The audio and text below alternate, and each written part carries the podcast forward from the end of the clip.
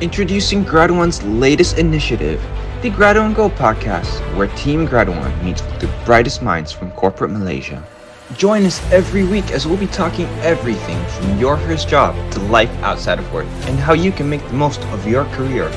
Only on the Graduan Go podcast, available on Spotify and more. Hi, good afternoon, everyone, and welcome back to the Graduan Inspire webinar session. Uh, my name is Dania from Team Graduan, and you're currently tuning to the Citi Malaysia's webinar session at Graduan Inspire titled Lessons at Work I Wish School Taught Me. So in this session, our speakers will be sharing their stories, big wins, setback, and learnings as they transition from school life to work life. So be sure to leave your feedback or any questions that you want to ask the, the our speakers, as our panel will be answering live during the webinar. So without further ado, I will now pass the floor to our moderator for this session, Doctor Veer Bart. Take it over. Thank you, Dania. Thank you so much. So um, a very good afternoon to all of you, or shall I say Selamat Petang. Um, I hope you are doing well on this lovely Saturday afternoon. As Dania had, had mentioned, so my name is Sadvir Bhatt. Uh, I am a H R advisor with Citi Malaysia and your moderator for today. Firstly, um, I would like to take this opportunity to thank the Grad One team for giving us this opportunity to engage with you. Um, actually for the third time. So this is literally Citi's hat trick with Grad One. So the last two topics for some of you uh, who had probably tuned in uh, were navigating your career through a pandemic. And then last year we spoke about enough talk, time for action. Now that we mentioned action last year, we are back with some action, hopefully this year, um, with lessons from work I wish school taught me. Um, had, as Dania had mentioned, understand there are options for you to ask questions. Do drop your questions and, and uh, we would answer as many as we can. Before we jump in into the exciting chat, I would like to introduce my Citi colleagues with you that I'm sure you are able to see on your screen.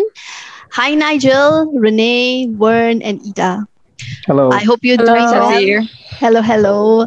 Um, Perhaps uh, how I think we could begin is by you um, introducing yourself, uh, a little bit about your career, ex, um, you know, um, Citi career experience, um, some short insight into your current role, but I think most importantly, something exciting about your schooling life, right? Um, university, et cetera. So with that, um, maybe I see Ida, you you come first on the screen. Perhaps we could start with you. All right, thanks, Sadvir. Hi, everyone. So um, my name is Ida Narina Ghazali. So I'm one of the senior manager uh, uh, within A M L Financial Intelligence Unit K E L Hub. So I started my career with Citi fifteen years ago uh, as a fresh graduate. Don't do the math for my age, okay? Um, and I actually, um, I started as a fresh grad, joined as an uh, analyst, and I built my career uh, with Citi and now leading F I U teams across uh, various countries and L O Bs. I graduated from uh, U I T M Shah Alam. Actually, I uh, major from business faculty and major in operation management. So that's a short introduction about myself. Thank you, Ida. Thank you, Ida. Uh, I'm sure you would have uh, some U I T M folks on the phone and they'll I be excited. I hope so. They're my, my juniors. Yes, yes. Yes. Always nice. Great. Um, probably moving on. Uh, Vern, you come right after, uh, beside uh, yeah, my screen. So probably with you. Sure. Good afternoon, everybody. Um, you know, pleasure to be here. Um, my name is Ong Wee Vern, right? And I currently lead up the Um, C C B, uh, Citi Commercial Banking, um, K Y C operations team. Um, basically, what we do is, you know, as the name suggests, right, we know your customer. We do uh, due diligence for all the new clients before they're onboarded, as well as for all our Citi existing clients. Right, I've been with Citi for about eleven years now, um, and I have um, done several roles across Citi, Um, namely, you know, um, A M L projects, um, as well as loans operations before I move on to my current role. Um, I'm a proud alumnus of uh, Penang Free School, right? And I did my tertiary education in uh, U T M Johor, right? In, in uh, the engineering field. Thank you. Thank you, Vern. Um, Renee, with you. Good afternoon, everyone, and hi. Good afternoon, everyone, and hello. Um, I'm. My name is Renee. I'm the head of uh, Treasury and Trade Solutions Sales for the corporate and commercial banks in Citibank. I've been with Citibank now for almost a year, and I lead a team of five specialists that provides cash management and trade finance solutions to our corporate clients. Prior to this, I was working in various uh, banks such as Deutsche Bank, Bank of New York, and also Standard Chartered. And I did various roles, such as I was a relationship manager for corporate, uh, well, multinational corporates. I was also heading sales for financial institutions um, for Southeast Asia and, um, and trade sales and cash management sales as well. In terms of education, um, I was educated at international school in Bangkok. So I grew you know, up, um, actually a lot, uh, many, many years in Bangkok. And I also, um, attended, um, Pembroke College in Adelaide, and I studied finance in Cur- Curtin University. Thank you. Thank you, Renee. Um, Nigel, over to you. Thanks. Thanks, Sadvir. Hello. I'm Nigel. Um, my career has uh, predominantly been in, have been in the I T industry, where I spent about twenty odd years in the I T industry. And my current role right now is uh, covering risk and control, predominantly more on the first line of defense for operations and technology businesses. And here's a little twist. Um, I studied economics and accounting uh, from the University of Hull, U K. Thank you. Thank you, Nigel. And I think uh, for our audience today, if you would have uh, probably uh, see, heard what all my four colleagues uh, had said, it's interesting to see the whole mix between um, some of them who probably come from local universities, uh, one who's probably uh, d- done his schooling in the U K and another in Australia, and they're all Um, very successful in uh, their career, uh, successful city bankers. And I think what we'll probably do is, as we progress and move along the conversation today, we'll probably we'll have a lot more deep dive into, you know, some of these things that you would have taken away from your um, university studies, et cetera. Um, going into just back to the topic, um, right, which is lessons from work. Um, I wish school taught me. If I could go back to my friends on the screen and uh, perhaps ask you, connecting this to your school or schooling time, which seems to be exciting. I know for some of us, it's like, oh my God, that was many years ago, but not now time to, um, you know, re-relate to it. Uh, we could probably start with a rapid fire. So what I would like for, for each of you to do is give me the first expression or the first thought that comes to you uh, when I mention lessons from work, I wish school taught me. So if I could probably um, start with um, you, Nigel. Um, first thing that comes to my mind is uh, mentoring. So Nigel's word is mentoring. Ida. Sorry, Ida, you're on mute. Sorry, emotional intelligence for me. Sadvir. So Ida has said E Q. Renee? Uh, soft skills like teamwork. Soft skills. Okay, Vern? Stakeholder management for me. S- sorry? Stakeholder. Stakeholder. Stakeholder. Yeah. So by the time it came to you, Vern no longer rapid fire. You already had time to think. Not fair, not fair. Okay, cool. Interesting. So we have got mentoring. We have E Q. We have soft skills, and uh, one has said stakeholder management. Um, probably an opportunity for us to, to expand on that a little so that our audience are able to understand uh, where you're coming from when you had mentioned this. So uh, one, since you had all the time to think earlier and not rapid fire, I'm going to go with you. So what do you mean by stakeholder management? Yep, sure. Thanks, Avia. Right. So when I when I think about stakeholder management, right, there are a few things um, which I, I think about, right, um, which I thought, you know, you know, um, hopefully, you know, things would have been, you know, the advice would have been given to me right, back then when I was in, in school, right, and because I think stakeholder management is really one of the most critical um, things that we should, uh, you know, maneuver around, right, in the corporate world, um, and you know. driving results are really highly dependable, right, on how well we manage the various key stakeholders that we have, right, um, in, in the day-to-day work that we do, right? Um, I would bucket, you know, the stakeholders into two main categories, right? One is, you know, management. Definitely, you know, as you come into the corporate world, you would have your own managers, right? Um, and it's how you manage upwards, right? Um, you know, I think essentially it's, um, you know, how you keep the managers informed of updates, right? Assessing when's the right time to escalate, when not to escalate, what to escalate, right? And and I think most importantly, when to call for help when you're stuck with a resolution, right? Um, and I think if you sit on an issue, what we always say is that, you know, the problem become, you know, all yours, right? But the moment you share it with your manager, then it becomes a shared problem, right? We can brainstorm and can, we, we can discuss what's the solution, right, to that issue, right? So I think what is important is how do we make sure that you're managing upwards, you know, correctly or adequately is, is really getting, uh, you know, soliciting feedback from your managers through periodic one-to-ones, right? Because I think every manager has a different approach, um, different preference, different style, right? So I think the faster you understand and align with your manager, right, I think the better the working relationship would be, right? Um, and I think the second bucket would be in terms of, you know, peers and your partners, right? How you build relationships with your with your peers, because I think those are very important, right? How, um, you know, in a high-performing team, we want to make sure that, you know, all the different skills are being leveraged upon, right, for us to all achieve the common goal, right? So I think it's very important um, that, you know, as if, especially if you're new to a team, you want to break the ice, right? Um, by doing things like, you know, just simple things like going out for meals, drinks, you know, get to know each other, right? And I think with rapport built over time, right, it is much uh, easier to accomplish things together, right? And I think one, um, you know, one common pitfall that I would advise to avoid is really, you know, there are some people who just reach out to people when they need help, right? So I think it's very important that we always maintain, you know, that periodic casual contact, right? Rather than, you know, just reaching out to people only when you need help, right? I think that's, uh, you know, that's probably my parting comment.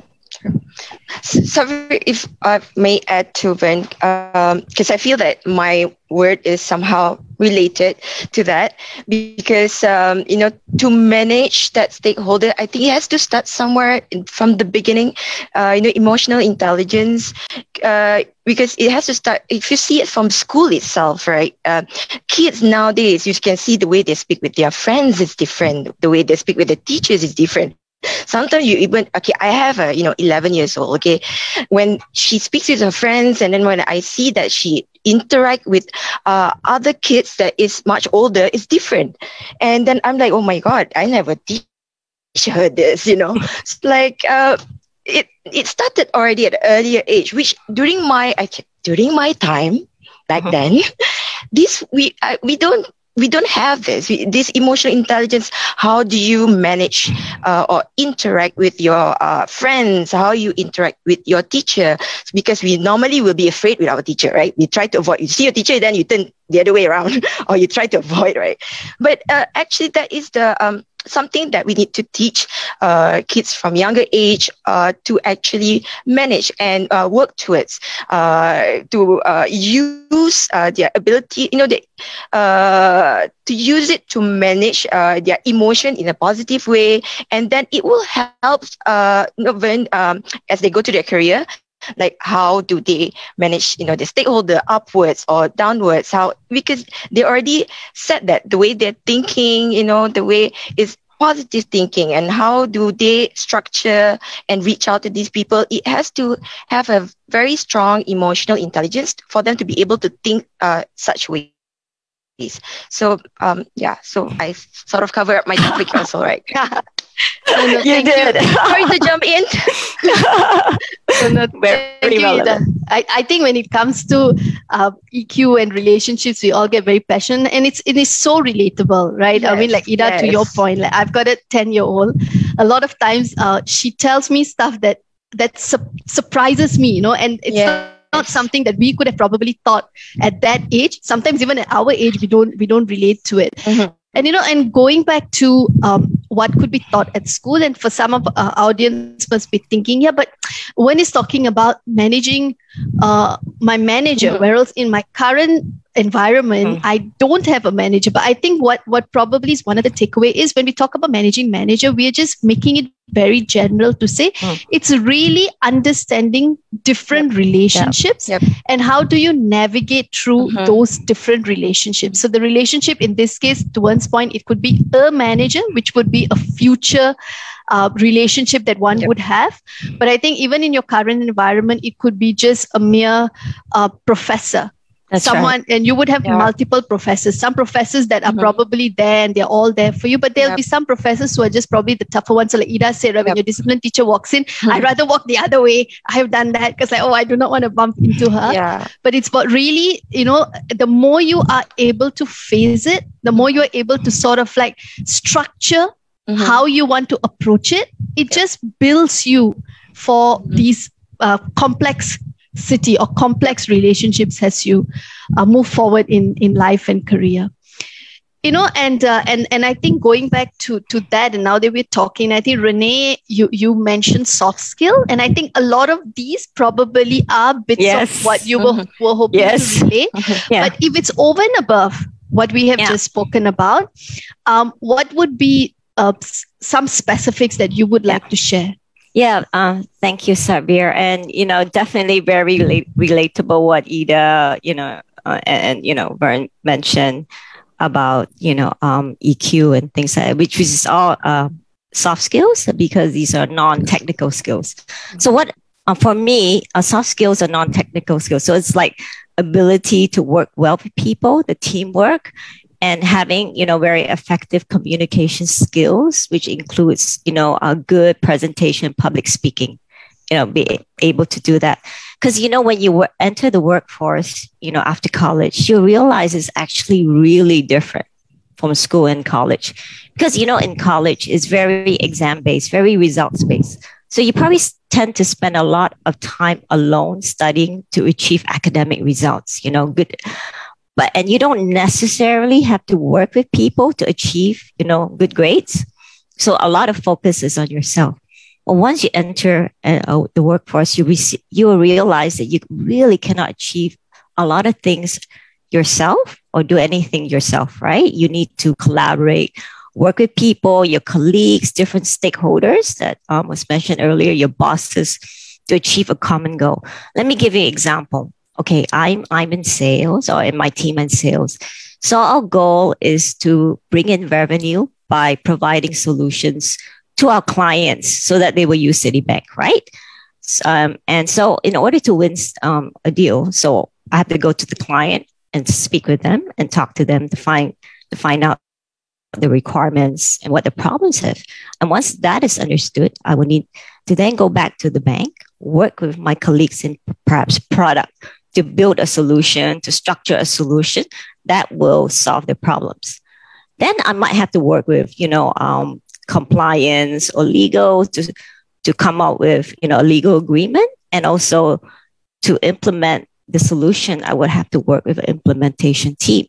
So all this, as you can see, is not just me delivering a solution. It's just working with a lot and a lot of different people within the company. And all these people have different personalities. They don't work the way you do. You know, some may pull their weight. Some have different priorities. So that's where your interpersonal skills or E Q comes into play, because you somehow have to bring everyone together to, you know, to achieve that goal that you have. So that is, you know, one one area that um, I wish I learned more about, you know, uh, working well with people. The other thing is, you know, having really good presentation and public speaking skills. You know, ability to present well, speak well is really critical, you know, nowadays, you know, especially in the Zoom environment.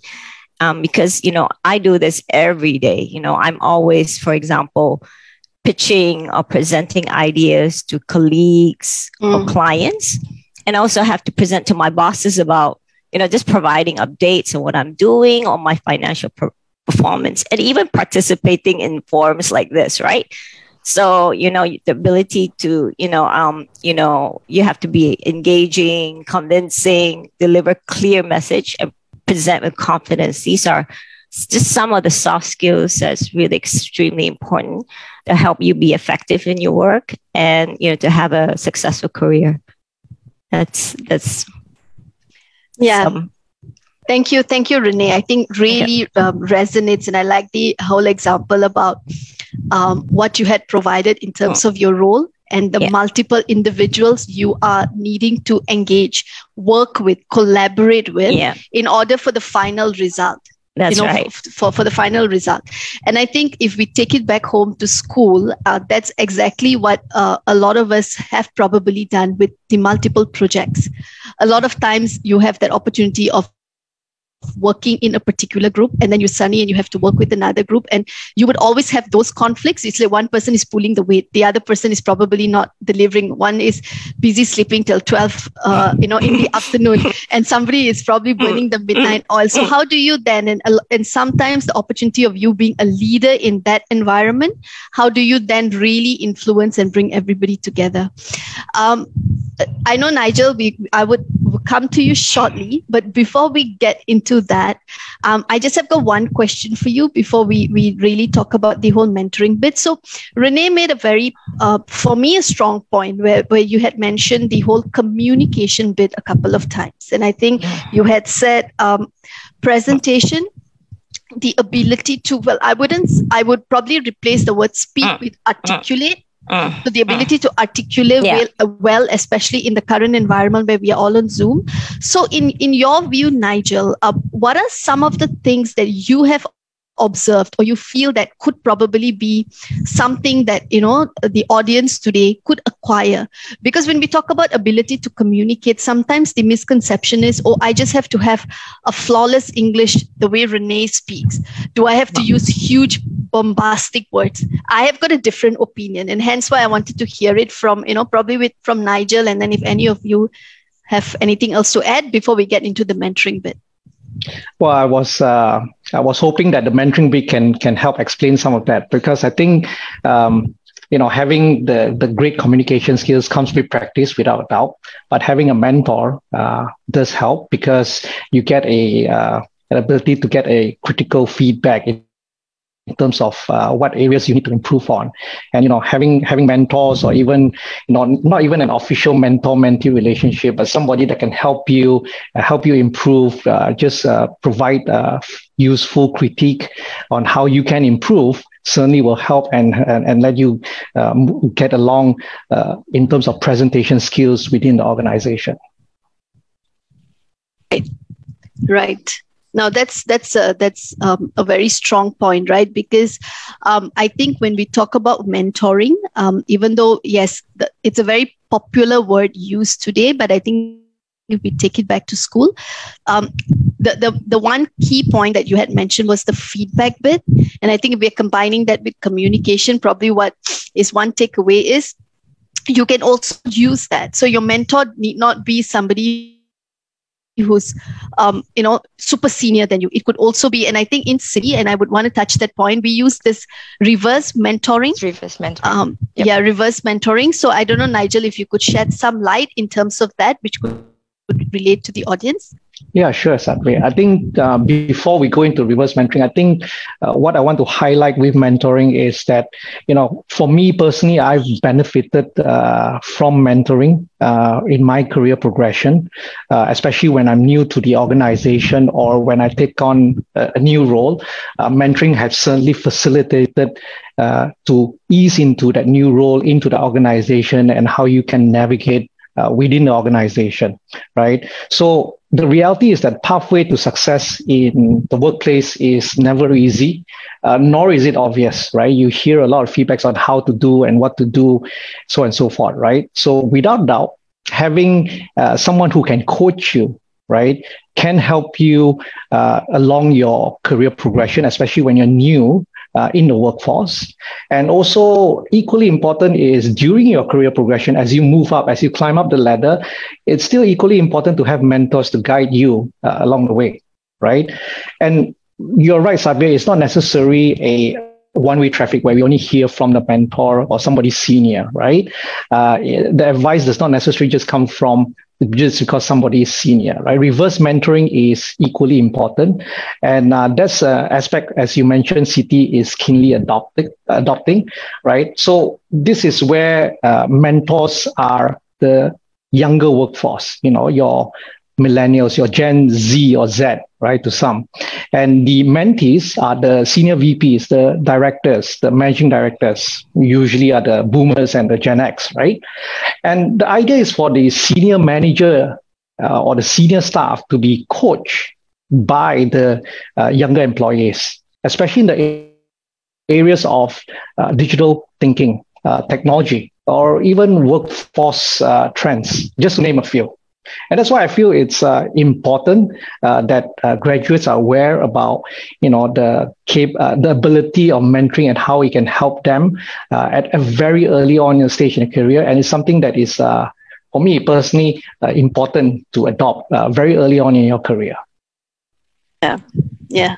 It, you know, uh, listening to all of you, um, I, I sort of like, think this quote from uh, Haruki Murakami, which is uh, a famous Japanese writer for some of us who know, probably really sums it up beautifully. So what um, Murakami says is, the most important things we learn at school is the fact that the most important things can't be learned at school. And um, uh, yeah, I know it, it's uh, when you read it once, it's all like eh, it's sort of like confusing us, right? But when you really reflect on what he says, and I think if when I were to ask you, based on that quote, so what Murakami says, the most important things we learn at school is the fact that the most important things can't actually be learned at school. So how do you feel about this this statement, and if it does resonate with you, or do you feel, or how do you feel school had perhaps prepared you to land your first job or to be a successful city banker today? Yeah, I would think it's a, a mixture of both, right? Um, I mean, I would agree to the statement to a certain extent, right? Because I think it really depends on how best you make out of your schooling life, right? Because, you know, for example, if if you one is only focused on um, academics alone in school, then yes, you know, you probably have not learned um, a lot of, you know, the important things, right, that you could potentially apply in the corporate world. Right. So, so for instance, for me, um, you know, I think school had really prepared me well, right, in, in a couple of areas, right. One is um, definitely in terms of academics, right. For for instance, I think, you know, just, just this week as well, my boy was going through, um, you know, his exams, uh, you know, it's an examination week. Um, and I was just kind of like, you know, coaching him on how to, you know, strategize in an exam, right. Like, you know, the usual basic ones, right, you know, easy questions first, harder ones later. Right, and, and being detail-oriented, cutting down careless mistakes. And I think all this, you know, really do apply as well, right, in the corporate world, because, you know, we, we do really need to make sure that, you know, every time or everything that we do is right, right, the first time and each time as well, right? So I think that's definitely one key learning from school, right? Um, the, the second one, you know, for me is is really, you know, because I was very active in co-curricular activities back in school and in university as well, right? And that's where I feel really, you know, um, largely... it has shaped my character, right, uh, who I am today, right? Through participation, through active participation in those, uh, you know, activities, right? Because I think, you know, thinking back, right, at the age of sixteen, you know, I was already managing, you know, or kind of leading a, a society of like one hundred plus people, right? And that's where you really learn to, you know, work with different people, right? And and also leading, right? I mean, that's my first experience of leadership as well, right? But But before even getting there, right, at the age of thirteen, fourteen, fifteen, right, um, I was a member, right, I, I worked with, you know, my peers as well, right, so back to my earlier point about stakeholder management, you know, it, it all really began back then, right, uh, you know, when you were active. But but I think beyond school as well, right, once you enter the corporate world, right, um, it's really a lot about learning the ropes, observing the seniors, right, I think um, picking up the good, noting the bad so that you can avoid the, the negative ones, right. Um, and I think it's a lifelong learning process, right? You know, I think I think the panelists will also agree with me that every day we deal with different types of issues, right? Especially the non-technical scenarios, right? You don't have a textbook or, you know, or, or like, you know, um, past exam questions, you know, to refer to, for example, right? So it's it's lot it's a lot of learning from experience and adapting to various scenarios, right? As it comes along, right? So it's it's really a lot of adaptability as well. Yeah. Uh, you know, when you said past year exam questions, it reminds me, I don't know how many of you did that. Uh, Popular Bookshop used to sell past year questions, so they'll actually have it. So every year before any big examination, you literally go and buy all of that. It's usually what for the last five years. So yeah, and it's very useful, right? Because you, you know, most yeah, of the person yeah. might repeat. And it, it's interesting because uh, a lot of times, like you said, right, with the with the journey, you sort of like go on post school. Sometimes you did wish you had those past year questions, so like you sort of like had those answers, but but it's not right. And going back, um, you know, and and and I wanted to say this, which is which is uh, tickled me a little. You said school prepared me. So th- those who are from Penang and from Penang Free School now are saying, yes, Vern, to you. But school did prepare us. That's um, good. Yeah. So going back to to that point, and I think, um, Renee, if I may ask um, mm. you, and of course, um, you probably amongst the, the five, four of us, five of us on, on the screen or the call today, um, you had studied, um, like you mentioned, in Bangkok, and then you moved and, and, you know, with your education in Australia, et cetera. Um, how... in your opinion or in your experience, has all of this sort of like translated for you or, or helped you, um, you know, uh, be who you are today? Um, you mean in terms of, um, you know, all my experiences? So your lesson, yeah. yeah. So yeah, your experience, lessons, lessons yeah. at school that probably have, um, you know, uh, sort of like made you who you are today, you know, the, the you know the role that you do or the career journey that you had been on, et cetera. Well, you know, um, I was very fortunate, um, you know, in my schooling in terms of I had an opportunity to study in various places, and you know, I I got to mix with people with different diverse backgrounds, and so you know, and in Bangkok, Australia, so I had to learn to, you know, fit in. In, in, in many ways, um, to the culture, to interact with pe- people with different cultures, different backgrounds. And you know, really helped me um, to have an open mind, um, and also to, you know, um, yeah, just interact well with people in, in terms of my interpersonal skills. That's how that, that really helped me. Thank you, mm. Sadvir. Yeah, the different culture. And that's so mm. true, right? Mm. I think uh, being... Um, a Malaysian and a proud yeah. one.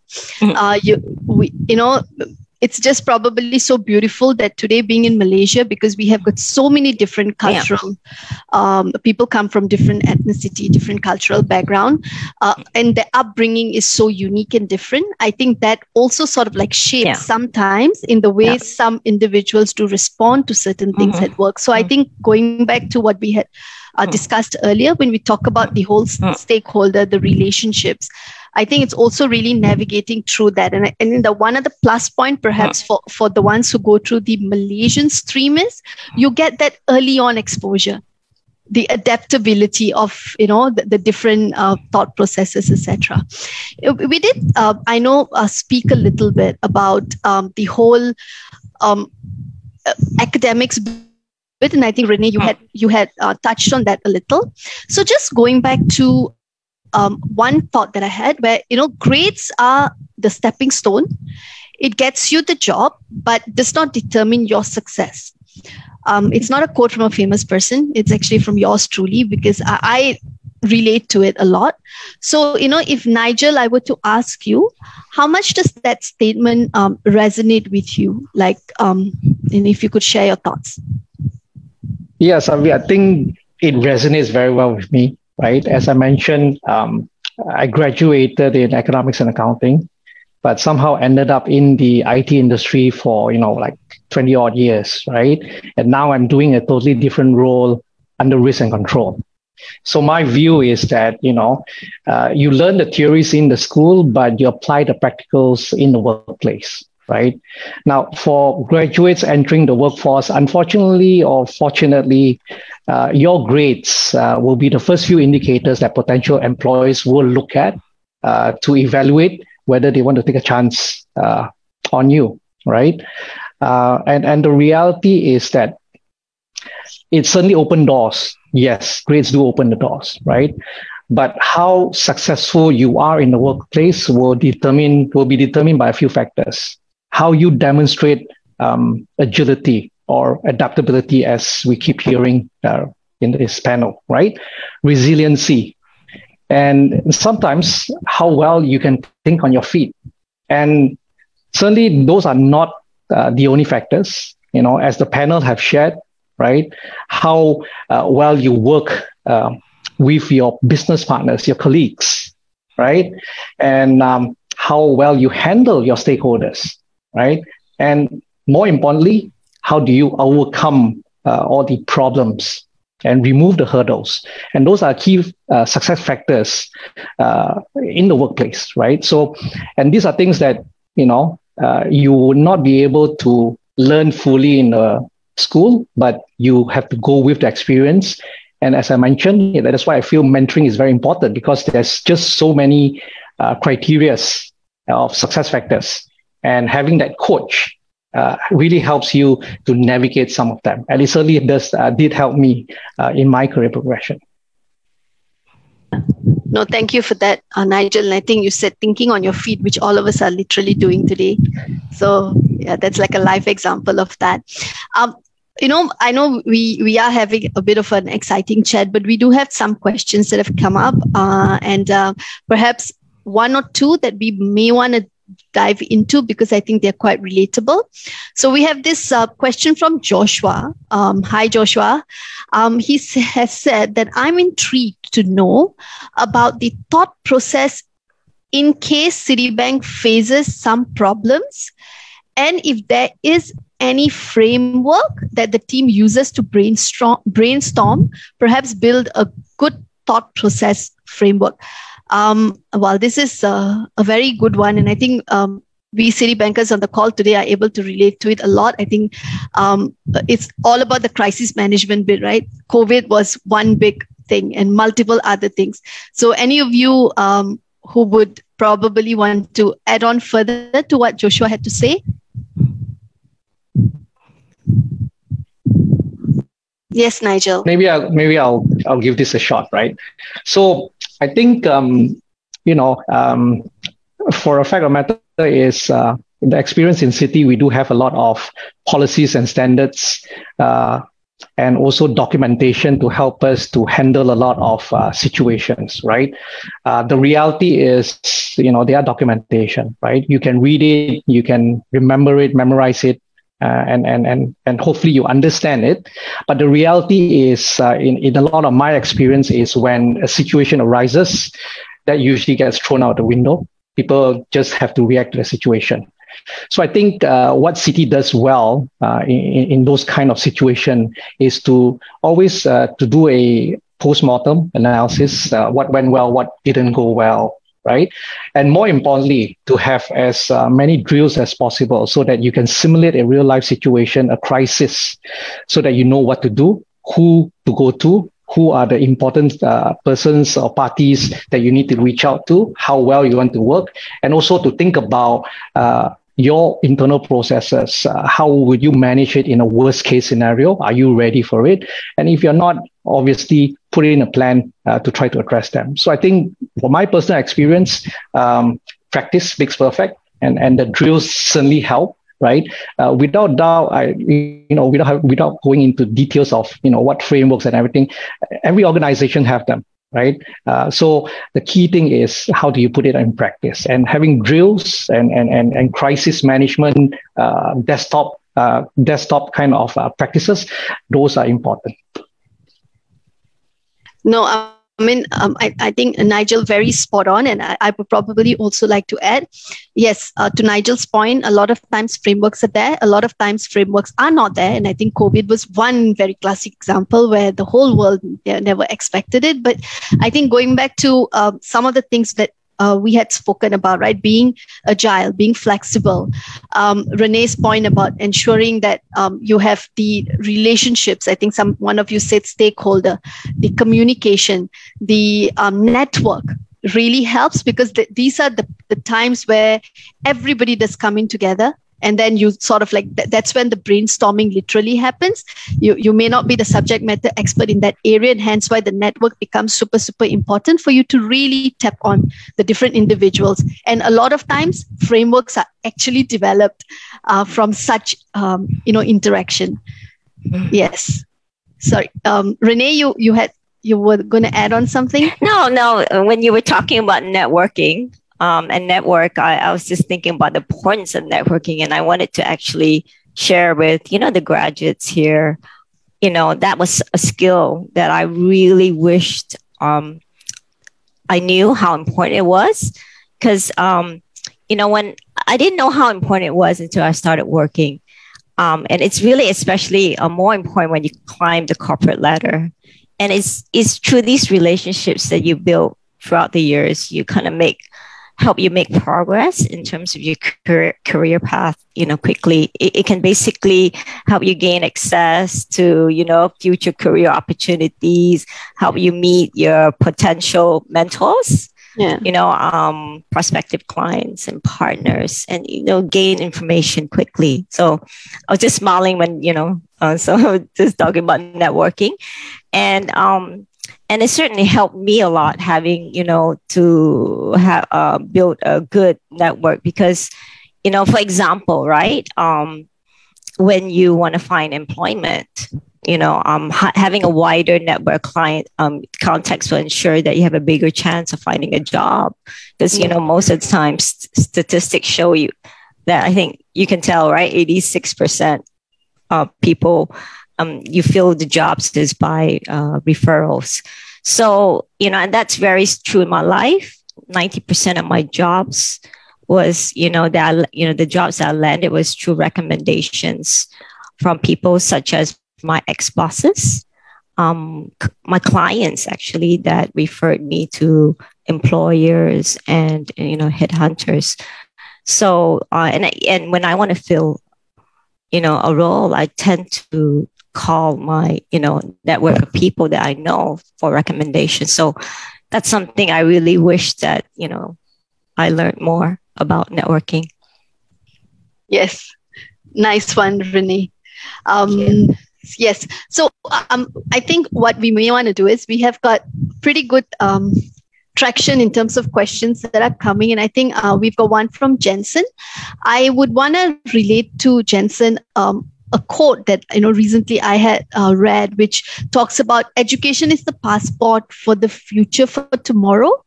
Um, and it belongs to those who prepare for it today. And I think that's very relating to the question Jensen had. So hi, Jensen. So Jensen's question is, would really love to know from the panelists, what do you think the current education system could improve in helping future leaders better prepare for the working world? So I think it's a It's a very powerful one, and I'm assuming a lot of us, uh, or most of us on the call, would have a lot to say.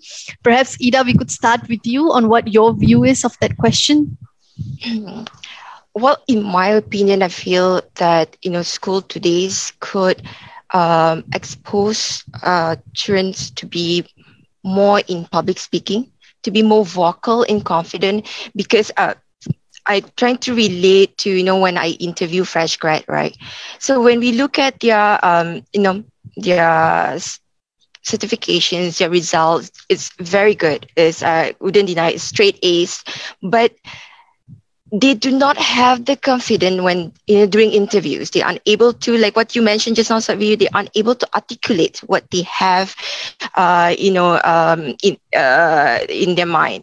And that, uh, it's a struggle that these uh, graduates has, and we know they are very smart. They can deliver the work, but when they cannot speak up, they cannot answer uh, the questions during interview.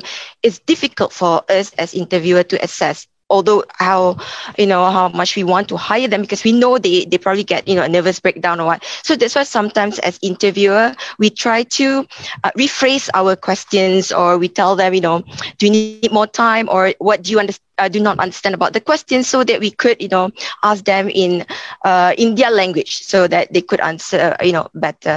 So, uh, in my opinion, during I feel that schools education should uh, also focus uh, some like certain percentage in uh, uh, public speaking classroom for every every student uh, to give opportunity uh, to speak in front of their um, you know, class, and this uh, will definitely build their confidence whenever they want to come forward.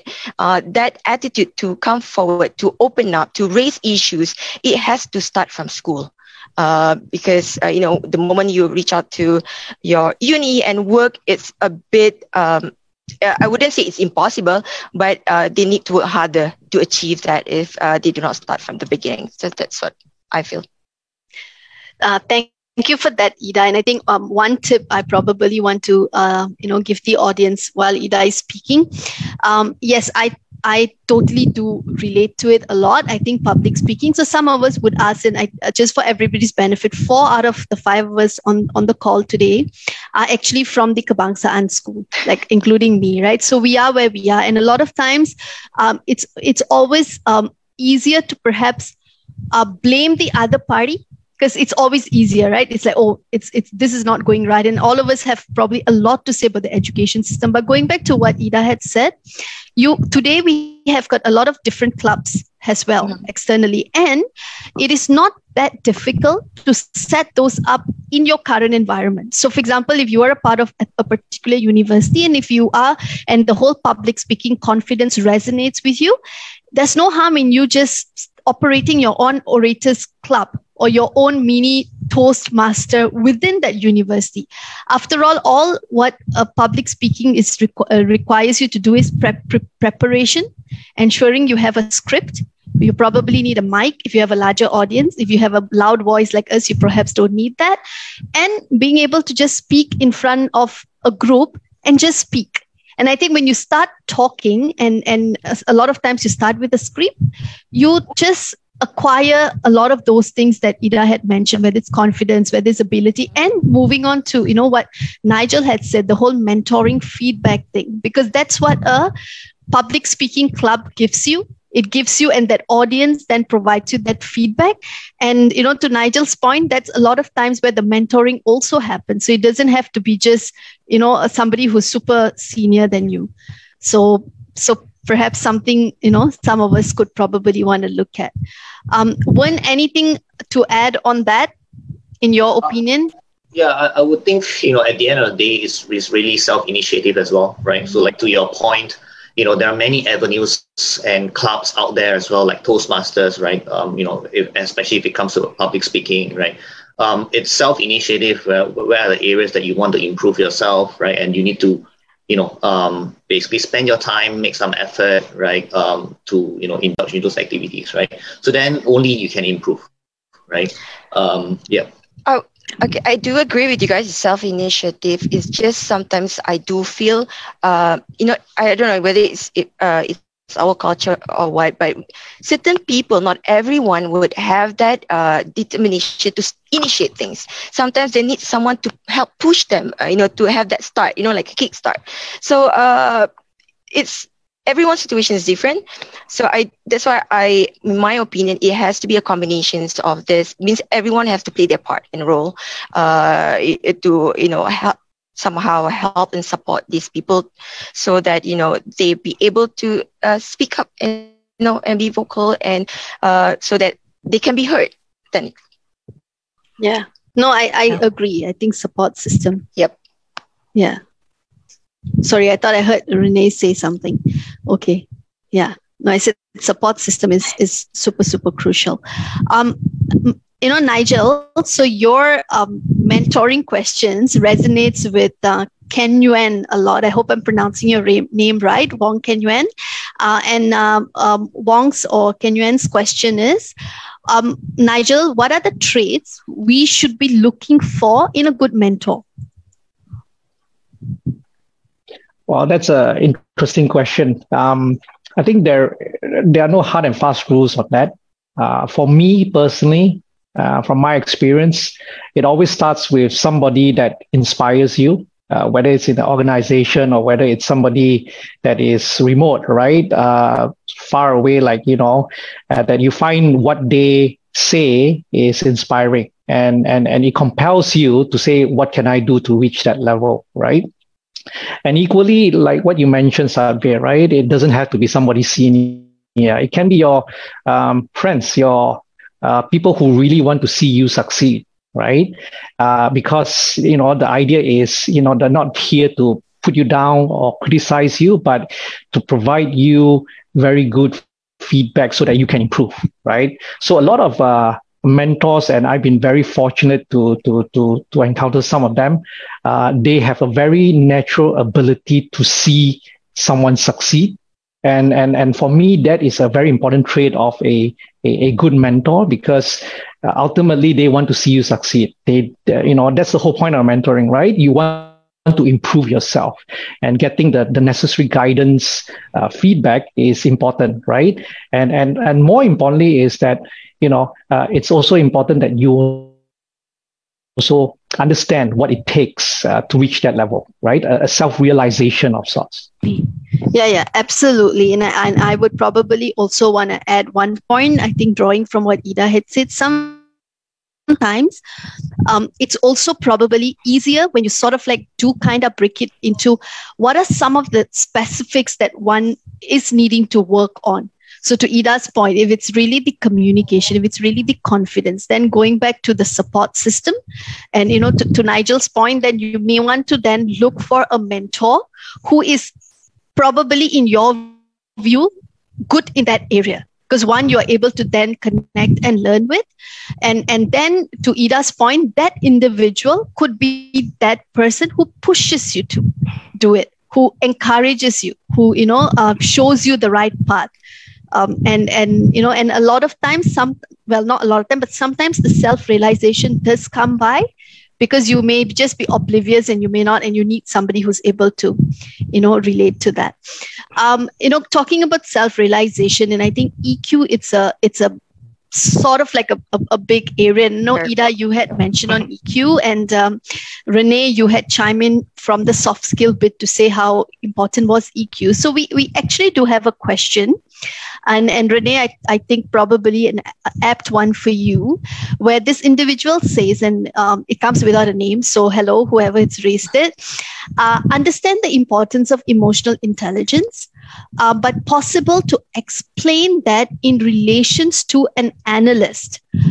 Any example of what you see in fresh graduates who succeed? So I think the question is more how, you know, E Q is probably important for fresh graduates for them to succeed.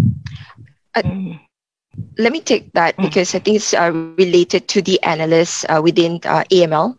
So for me, uh, we are, you know, uh, the transactions monitoring analysts. We do hire fresh graduates. I think majority of our analysts are fresh graduates. So when we talk about emotional intelligence of uh, right, what I do see the fresh grad that have a positive mindset, these are the graduates uh, that would be uh, successful uh, and they able to progress within, uh, you know, the set expectations set by the business. Uh, and when I When uh, we look at their, you know, their result, their profile based on their, you know, performance discussion with their manager, we can see these people, uh, which is very positive and receptive towards feedback, because, you know, in the A M L uh, transaction monitoring departments, you know, our policy to fraud, uh, terrorist financing is very, uh, I mean, change is very constant. So you need to be able to be prepared and ready that, you know, today I have to do the work like this, the next day it probably change.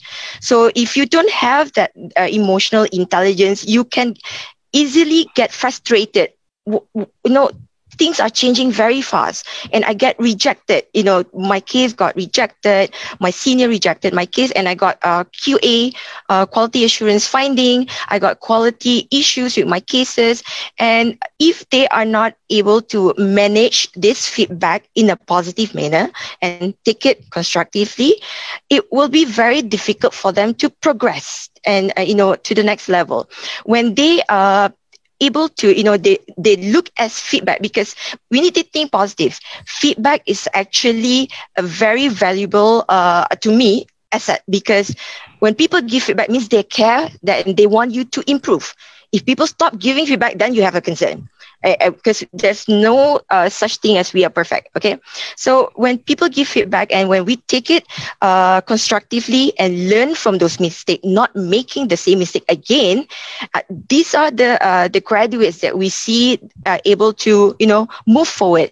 And uh, some of them even able to actually progress to, you know, a senior analyst quite fast, uh, you know, even before the set target timeline that we have. So it, it depends on how the graduate themselves open open themselves to learning, uh, to new information, to new uh, knowledge. Uh, so this is something that we cannot teach and tell them what to do. It has to come from they themselves. So yeah. That's the answer for me. Yeah, no, thank you f- uh, for that, um, Ida. And I think um, the person who wrote it, probably it's your future. I hope. Yes, never please. Know. I hope I answered that question. Uh, please don't be scared to join us.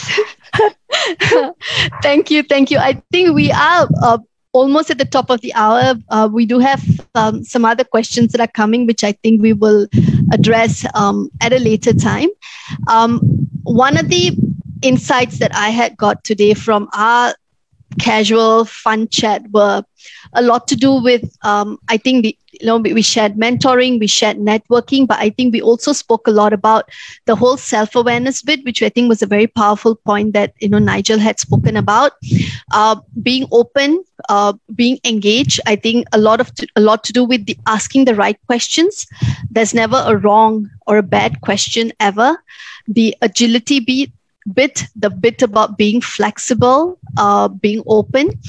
So perhaps what, um, you know, I would ask some of my, um, um, you know, colleagues on the call, if there are any other final thoughts that you would perhaps like to leave the audience with today. I, I'd like to share something, um, to the new graduates. I, I just want to, you know, just let them know, like, you know, don't be afraid to try new things, you know, um, be bold, open to new opportunities, even if it's not necessarily one hundred percent aligned to your degree or technical skills. In yeah. fact, you know, in my unit, a lot of them, um, the background is not, you know, banking or finance. They are mathematicians, engineers, you know, um, so it doesn't have to, you know, be one hundred percent aligned to your degree. You just, you're still young, so you can afford to, you know, explore and, and, and, you know, even if you m- make a mistake, right, and you find out this is not what you want, you still have time, you know, to move on. So don't be afraid. Just try. That's the only way you can find out what you're good in and what inspires you. That's, that's my parting message. Yeah, and I, and I think for me, um, Sadvir, um, you know, one one key point I think we spoke, you know, in the last one hour, and I think, you know, um, a lot of the points that came up, like, you know, E Q, mentoring, soft skills, these are all, you know, stakeholder management. So these are all, you know, um, things where you acquire off the class, off the academics, right? I think that's where, you know, my advice to, you know, all these aspiring graduates is to, you know, focus on these areas, right? Whilst academic is definitely important, right? Uh, you know, as, as we mentioned earlier, it, it gets you the scroll, right, to get you your first job. But beyond that is really what you do, right, with that scroll, yeah. right, with that academic scores. And, you know, all these things come into play, right? Um, and and the, the self-initiative that you take as well, right, to improve yourself. So I think those are all really very key um, attributes that, you know, we look out for in the corporate world. Yeah. Thank you, Warren. Yes. So I, I think, um, you know, it's sort of like um, very be- beautifully sums up um, our conversation today. So what I would like to leave uh, the audience with is uh, perhaps a final thought that in my op- view, and I'm sure all of us would relate to, we Citibankers relate to on a daily basis, uh, which is school is not the end, but only the beginning of your educational journey. So with that, all the best with your learning journey. Goodbye and take care. All the best. Thank you. Yeah, bye. Bye. All right. Thank you so much, our speakers, for such a very uh, for a very interesting session. Um, it definitely did remind me so much of my time in high school, mostly in a good way. Um, I hope everyone enjoyed this session as much as I did and have learned some beneficial tips from the speakers to help you in your career journey. So be sure to visit Citi Malaysia's virtual booth and don't forget to vote them as Malaysia's most preferred employers for the Graduan Brand Awards. You can place your vote at their virtual booth or the Brand Awards website at brand dash awards dot graduan dot com. So be sure to tune in to the next webinar on endemic work culture featuring speakers from M-Bank, Bank Islam, Setia and C I N D at three p.m. Thanks for tuning in and see you again soon. Bye everyone.